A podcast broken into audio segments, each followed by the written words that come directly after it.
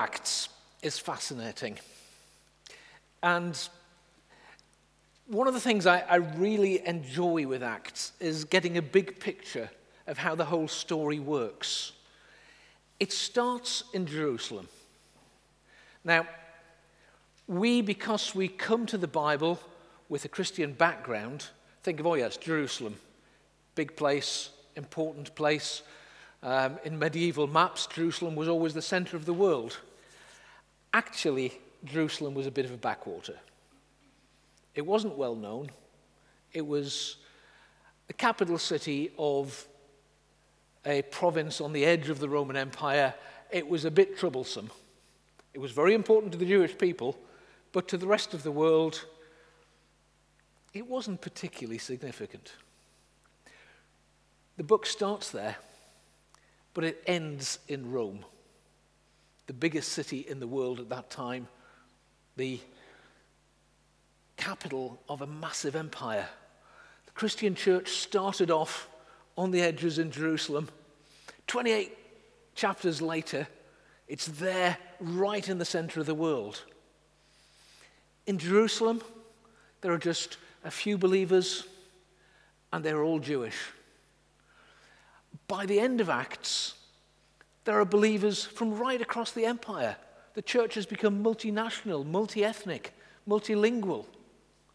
It's gone from being this small group, monolingual group in a backwater, to being this huge or growing group, very diverse, in the capital.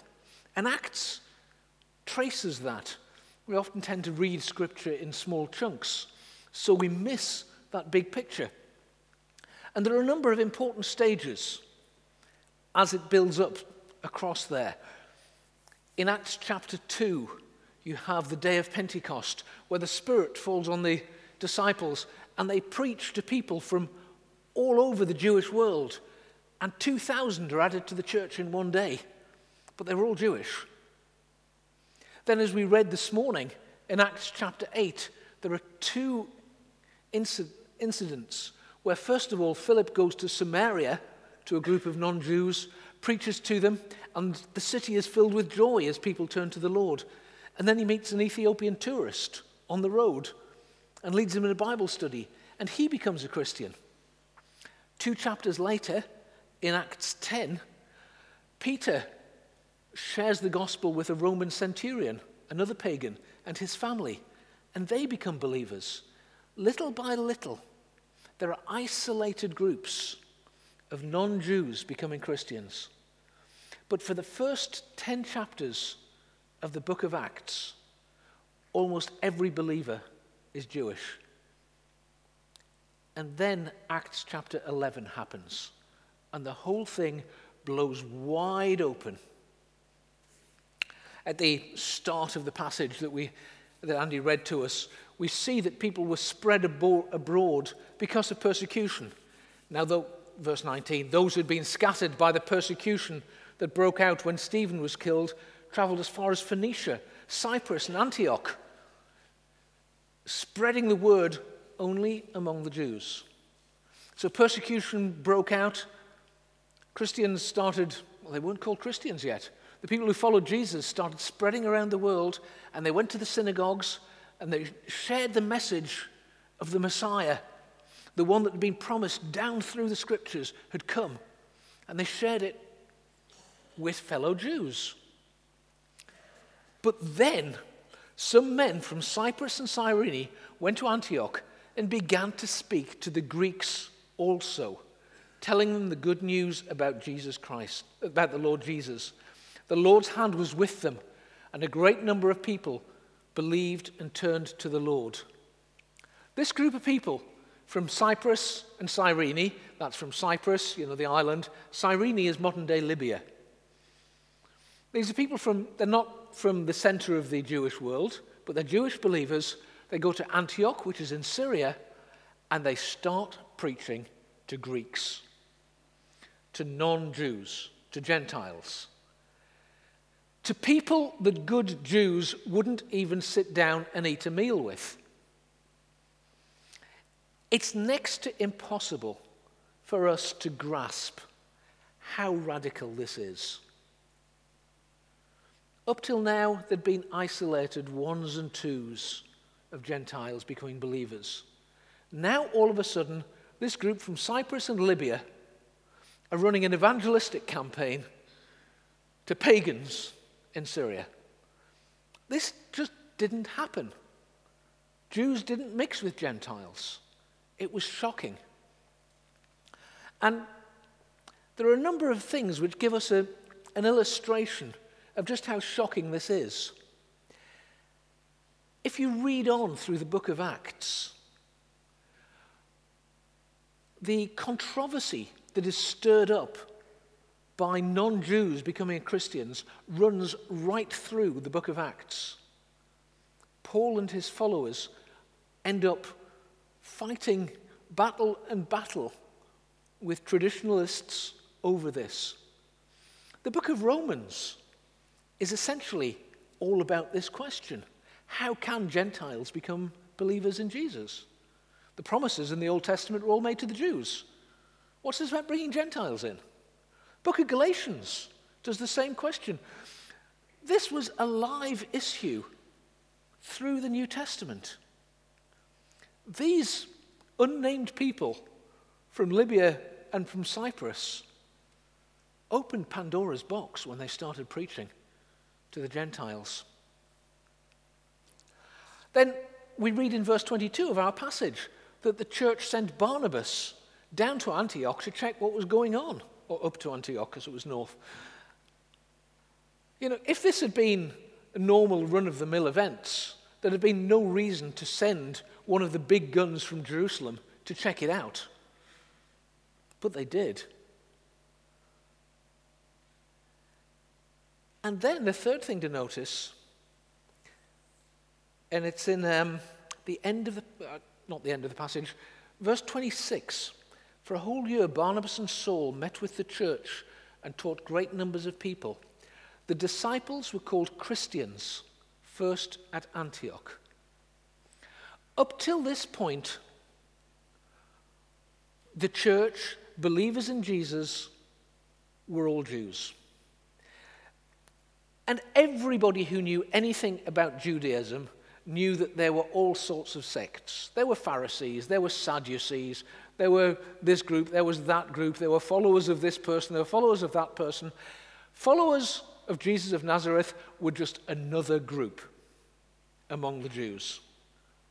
Who cares about another Jewish group? But in Antioch, all of a sudden, there are lots of people there who aren't Jews. And they had to think of a new name. This was no longer a Jewish group, a Jewish sect like the Pharisees. It was something entirely different. So, what they did was they thought of the most insulting name they could Christian. They named this bunch after somebody who'd been executed on a cross. And in good Roman company, you didn't even mention the word cross or crucifixion because it was so unpleasant. And they picked the name of an executed criminal to name this group. They called them Christians. 2,000 years later, we're proud of the name. But that's not how it started. But it was so radical when these groups started preaching to the Greeks, it changed everything. And unless you are Jewish, you owe your Christian faith. The fact the gospel reached us from these early practitioners in Acts who reached out to Gentiles. I'm 100% Gentile. And it was in Antioch that people like me were first reached for the gospel. It's massive. It's a huge shift. What I'd like to do is to, to think about why that is relevant for us. But just before that, just I'd like to pull out three actors in this story, just to give a bit more background. The first set, first set of actors are the unnamed believers. Some, however, men from Cyprus and Cyrene went to Antioch and began to speak to Greeks. We don't know who they are. All we know is where they come from. We don't know their names. They did this amazing radical thing of preaching to Greeks, Oh, and we got no idea who they are. They weren't from the center of the church, they were from over there somewhere, somewhere out in the wilds. They were from the margins. And yet they were the ones who did this radical thing. They hadn't been with Jesus in the beginning. You know, they weren't some of the people who'd been there with Jesus. And there's a principle here that's been repeated down through the centuries. Christianity grows from the margins. And over time, the places that are the centers of Christian faith tend to fade. Christianity started in Jerusalem, spread out into the Roman world, particularly North Africa was a massive center of the church, and the church faded in Jerusalem. With the coming of Islam, the church faded in North Africa, but was renewed at the margin in Europe. And we're living in an age now where the church, what we might call the center of the church, Europe and North America, is fading. And yet the church is being renewed around the world. It's the margins that see growth. You see that in this passage, and we've seen it down 2,000 years of church history. And it's exciting because we're living in a day where believers from other parts of the world are breathing new life into the Christian faith and new enthusiasm. Places that were once the periphery are growing. It's a bit difficult for us living in what once was the center. That's the unnamed people. The other group I'd like to just mention are the, the, Jew, the Jerusalem church. What did the church in Jerusalem do? Well, you've got these unnamed people preaching to Greeks. Better check it out. So we read that they sent Barnabas to Antioch to check out what was going on. Who's Barnabas? Acts 4 36 and 37 introduces us to Barnabas. Joseph, a Levite from Cyprus, whom the apostles called Barnabas, which means son of encouragement, it's, it's sort of a, an Aramaic, a Hebrew way of saying somebody is really good at something, is to call them a son of. Uh, encouragee or encourager. It's, you know, his nickname basically was, You're an encourager. We could do with a few more Barnabases. It's a great nickname to have. Joseph, a Levite from Cyprus, whom the apostles called Barnabas, which means son of encouragement, sold a field he owned and brought the money and put it at the, apostles' feet. So that's Barnabas. He was somebody who was so serious about his faith that he sold a field and put it at the, and took the money and gave it to the apostles. Now that sounds great, it's very generous, but just think about it a moment. In an agrarian economy, for somebody who lived from what they could grow, selling a field is also mortgaging his future. Because that field would provide him and his family with food for years to come. So he didn't just, you know, it wasn't just like selling something on eBay and giving it away. He was selling his whole future and gave it to the apostles. But there's a little detail. Joseph, a Levite from Cyprus. Where did the guys who went to Antioch come from? They came from Libya and from Cyprus. Barnabas comes from Cyprus. So when the apostles saw that something new was happening, they sent Barnabas, who they knew was a real encourager, who happened to come from the same place as some of the guys who are causing the problems already. Does anybody else think that sounds a bit like a fix? The apostles weren't looking to find trouble. The apostles sent somebody who, by character, was going to be encouraging and who probably knew half of these people anyway because he came from the same place. The apostles sent someone who was predisposed to be positive. It's a tendency the, for the church, especially those of us who are more conservative, Bible believing Christians, to look for problems in other people. When we see th- new things happening, we look to see what's wrong with it.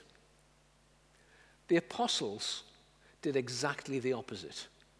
They sent someone who was almost certainly going to say, Yeah, go for it. The unnamed believers, church in Jerusalem, the third person who's active in this passage is God. Verse 21 The Lord's hand was with them, and a great number of people believed and turned to the Lord. To be honest, it doesn't really matter what the unnamed believers or Barnabas or the Jerusalem church did if the hand of the Lord hadn't been with them. It was the hand, you know, they took initiative, they did good stuff, but it was the fact that the hand of the Lord was with these people that meant that many people became Christians. And this is why, quite simply, prayer is the most important work of Christian mission. Praying that God will be at work, praying that God will be active. You can do all of the missionary strategy you like. You can plan to reach however many people. You can plan to do so many Bible translations. If God's hand is not with us, if God is not at work, it's only so much wasted effort. It is absolutely key that we sense where God is at work. And we live in our situation, to think back to the great revivals of the past. And yet, we're in a country, in a part of the world where the church is shrinking. So we might be tempted to ask is God really at work? Or has God backed off and he doesn't care anymore? And what I'd like to do for the rest of the sermon is try and demonstrate why I believe that's not the case and that God really is at work in our world today. You know, sometimes people will play a game, a sort of, you know, a, um, a thought experiment. What period in history would you like to go back to? And somebody who's quite spiritual will say, Well, I'd like to go back and hear Spurgeon preaching. And somebody who's even more spiritual will say, Well, I'd like to go back and hear Whitefield and Wesley. And then the really super spiritual ones will say, I'd like to go back and listen to Jesus. Frankly, unless they speak Aramaic, that's a waste of time, but that's another story. I want to stay here and now. There are a few reasons for that. One is I like a nice, comfortable bed and a duvet and you don't get those if you go back into past. I'm also 60, and in most eras of history, I'd have been dead a few years ago. I quite living in an age where you can live to be as old as I am, if that makes sense. The other thing is this is genuinely the most exciting time in Christian history ever. People are becoming Christians at a faster rate than they have ever done before. There are more people becoming Christians now than we have ever seen in history. We're not seeing it now part of the world, not to the same extent, but that doesn't mean that God is not active around the world. In 1951, there was not a single Christian recorded in the country of Nepal in the census. 1951, not a single Nepali Christian. By 2011, there were over a third of a million. And given that Christians in Nepal often face persecution, it's thought that that figure is seriously underreported. The church has gone from nothing to 300,000 or more in 60 years. That's a phenomenal rate of growth. In 2004, there were 18 million Christ- Chinese people who were members of the official church. 18 million members of the official church in China in 2004. By 2016, there were 38 million. 18 million in 2004, 38 million in 2011. And that's the official church. It's reckoned that the underground church is three or four times bigger than the official church. That means there are over 100 million believers in the public, People's Republic of China. 100 million Christians meeting today in China.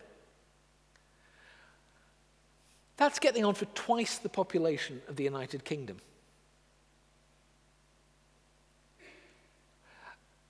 Okay, can I just say you should be looking enthusiastic at this point? That's twice the population of the United Kingdom who are believers, our brothers and sisters in China. It's amazing. And that has doubled between 2004 and 2016. The church is growing like it's never grown before. However, there's a problem. Because not only is the church growing faster than it's ever grown before, so is the world's population. The church is sprinting. Actually, in percentage terms, we're falling back because we're having babies faster than people are being converted. So the church is growing faster than it's ever grown before. But there is a great need for the gospel out there, and that need is growing exponentially. But figures, you know, 18 million, 38 million, some people resonate with that. I'd like to tell you a few stories. I was at a World Evangelical Alliance Mission Council conference, Mission Commission conference, and there was a speaker I don't know his name because they didn't tell us his name. I don't know where he lives and works because they didn't tell us where he lives and works. He was bonkers in a good way. He told a story of he was um, it was a, a Friday, Friday afternoon, which in the country where he was is the day off. Let he who has ears understand. And he was sitting on a, a bench while people were just taking their ease and going out for, for a stroll. And he saw a family. And he felt the Lord say to him, You have to pray. Go up to that family and tell them you want to pray for them. In a country where Friday is the holy day, you don't normally go up to people and say you're going to pray for them in Jesus' name. He did. And he said to this family, I believe that Jesus is telling me to pray for you. And the family said, Our son is incurably ill, he's dying. They were out there on a, on a Friday afternoon having family time, knowing that their child was going to die. So he said, I'll pray for him in Jesus' name. And he prayed for him, and the son was healed. And the mother and father turned to Jesus and so did some of their family. And a small church was planted, a small group of believers planted in this very hostile situation. Fantastic. Of course, the authorities weren't so happy. So, this chap, whose name I don't know, was put in chokey. They stuck him in jail. He is the only person I know who has been thrown out of jail for planting a church in the jail. He witnessed so effectively in that prison that numerous people became believers and they threw him out of jail. It's an extraordinary story. It's not an unusual one. If you ever go to the Philippines, which I recommend you do, it's a very nice place. As you come in through immigration, you know, they have the um, Filipino National Channel and Foreigners Channel, always longer queue because they have to check you. And there is also a special channel for Philippine overseas workers because a large number of people from the Philippines go to other countries to earn money to send back home. And one of the places that many Filipinos go is the Gulf states. And many of the Filipinos who go to the Gulf states are believers. They go as taxi drivers, laborers. The women go as domestic workers and many of them are Christians. And as they rub shoulders with people from the Gulf states, whose majority religion certainly isn't Christian, they share the gospel with them. It's a part of the world where it is very hard to be a Christian. Just imagine being a Filipino maid in an Arab household, what it would be like if you're caught sharing the gospel if you're caught teaching Christian songs to the children. And yet they do. And churches in the Philippines are realizing that they are losing believers to the Gulf who are going there to earn money. And so there are churches in the Philippines who are sending their pastors to be taxi drivers and laborers on building sites in the Gulf so that they can care for the other believers who are there as workers. If you ask what a typical missionary is, you might think someone like me. Someone middle aged, definitely dodgy um, fashion sense, and slightly eccentric. That's what most missionaries are like. These Filipinos and Filipinas who are working in the Gulf, they are missionaries. And just trickles of stories of groups of Arab women meeting together in secret to study the Bible because they've been influenced by their maids. Teenagers who've become believers through the influence of the people who looked after them. Arab foremen becoming believers because they've been reached by Christians from the Philippines. Mission has changed dramatically. And God is at work in ways that we just can't imagine.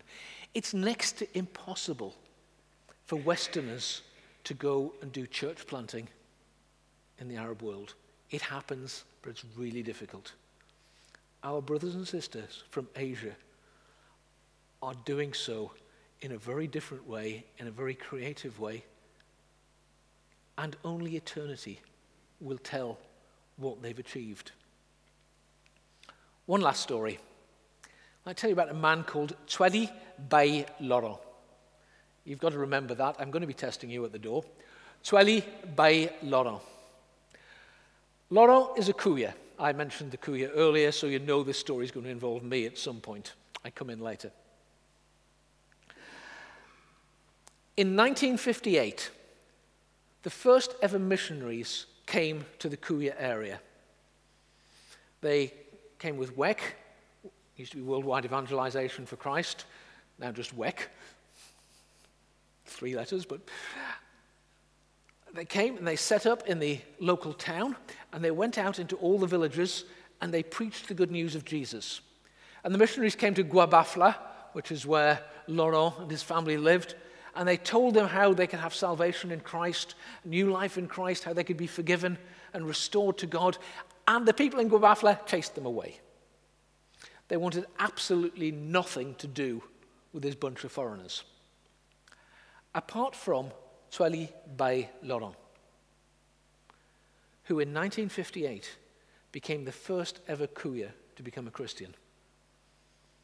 Just to put it in perspective, the next Kouya who was converted was in 1981. And to save you getting your phones out, that's 23 years later. For 23 years, Bail Laurent was the only Kouya who was a Christian. If he wanted to pray with other people, he had to do so in a different language. Now, being West African, he spoke about 15 languages, so he could do so.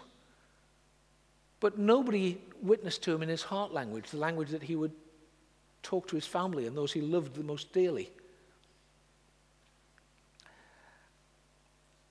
And Laurent knew that he had to share what had happened to him with the rest of the Kouya people. So on market days, market day was different in each village, but once a week at a different village, he'd get on his bike and he'd cycle out to a village and go to the market and he would preach the good news and tell people about Jesus. And he became really well known throughout the Kouya area. And what they called him was Yokan Laurent. Yokan Laurent. Now, you all know what that means. It means Laurent the liar. He was the only believer in the people group, and they called him a liar. The reason they called him a liar was because he only had one message. And his message was Jesus is coming back. You have to turn to Jesus. Jesus is coming back. You have to turn to Jesus. Jesus is coming back. You have to turn to Jesus. Jesus is coming back. And the Kouya noticed that Jesus hadn't come back yet. So they called him a liar. See, the thing is that Laurent knew that his life had changed. He knew that he had encountered Christ. But he didn't understand a great deal more. He had a burning desire to convey the gospel, but he would have been the first person to admit that he didn't understand it. And from when he first became a believer in 1958, he said he prayed every day for somebody to come and live in his village to translate the scriptures into his language so he could understand the Christian message. From 1958, he prayed every day. In 1988, 30 years later, my wife and I moved into his village. He prayed for 30 years. And he got me, a bald bloke from Sunderland. That's got to be a bit of a disappointment. You pray for 30 years, you expect the Archbishop of Canterbury or Billy Graham. But he got me and my wife. I was born in 1958. I know I look younger. That was a cynical laugh over there. I was born in 1958. For every day of my life, Laurent was praying for me. Through my childhood, till I became a Christian when I was 16. When I went to university and discovered girls and beer and drifted away from the Lord. Laurent was praying for me. As I got my life back on track, met my wife, who spoke French and was also born in 1958. And we sensed the Lord calling us to mission. Laurent was praying for us. A year before he died, he was able to hold a copy of the Kouya New Testament. You read online, the translators were two British couples, the Saunders and ourselves. There's a book about the translation, and it's about the work of the missionaries. Laurent prayed for 30 years. We wouldn't have done what we did without that faithful prayer. Since before I was born, through my whole childhood,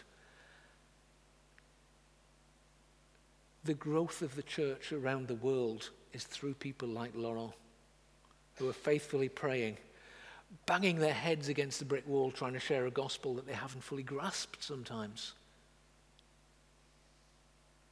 And now there's a Kouya church in every Kouya village.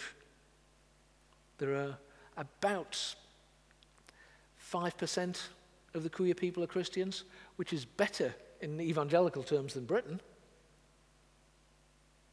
And yet, in 1958, there was only one. The church is growing around the world, and God is at work. There is no two ways about it. Now, at this point, if you are slightly cynical, you might be thinking, yes, the church is growing around the world, but what sort of Christians are they?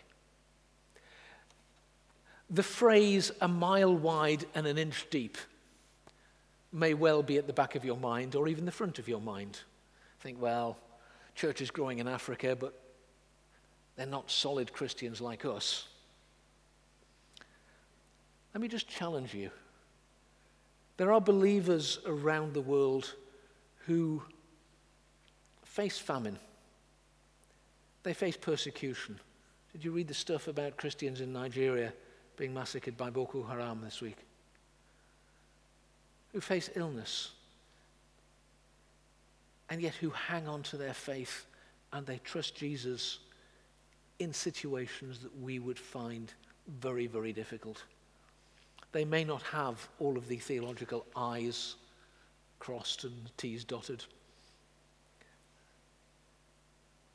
But they're holding on to Jesus in conditions where we might be tempted to fade away.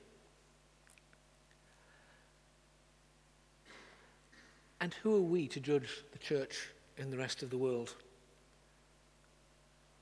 Perhaps it's better to be a mile wide and an inch deep than to be a 100 yards wide and an inch deep.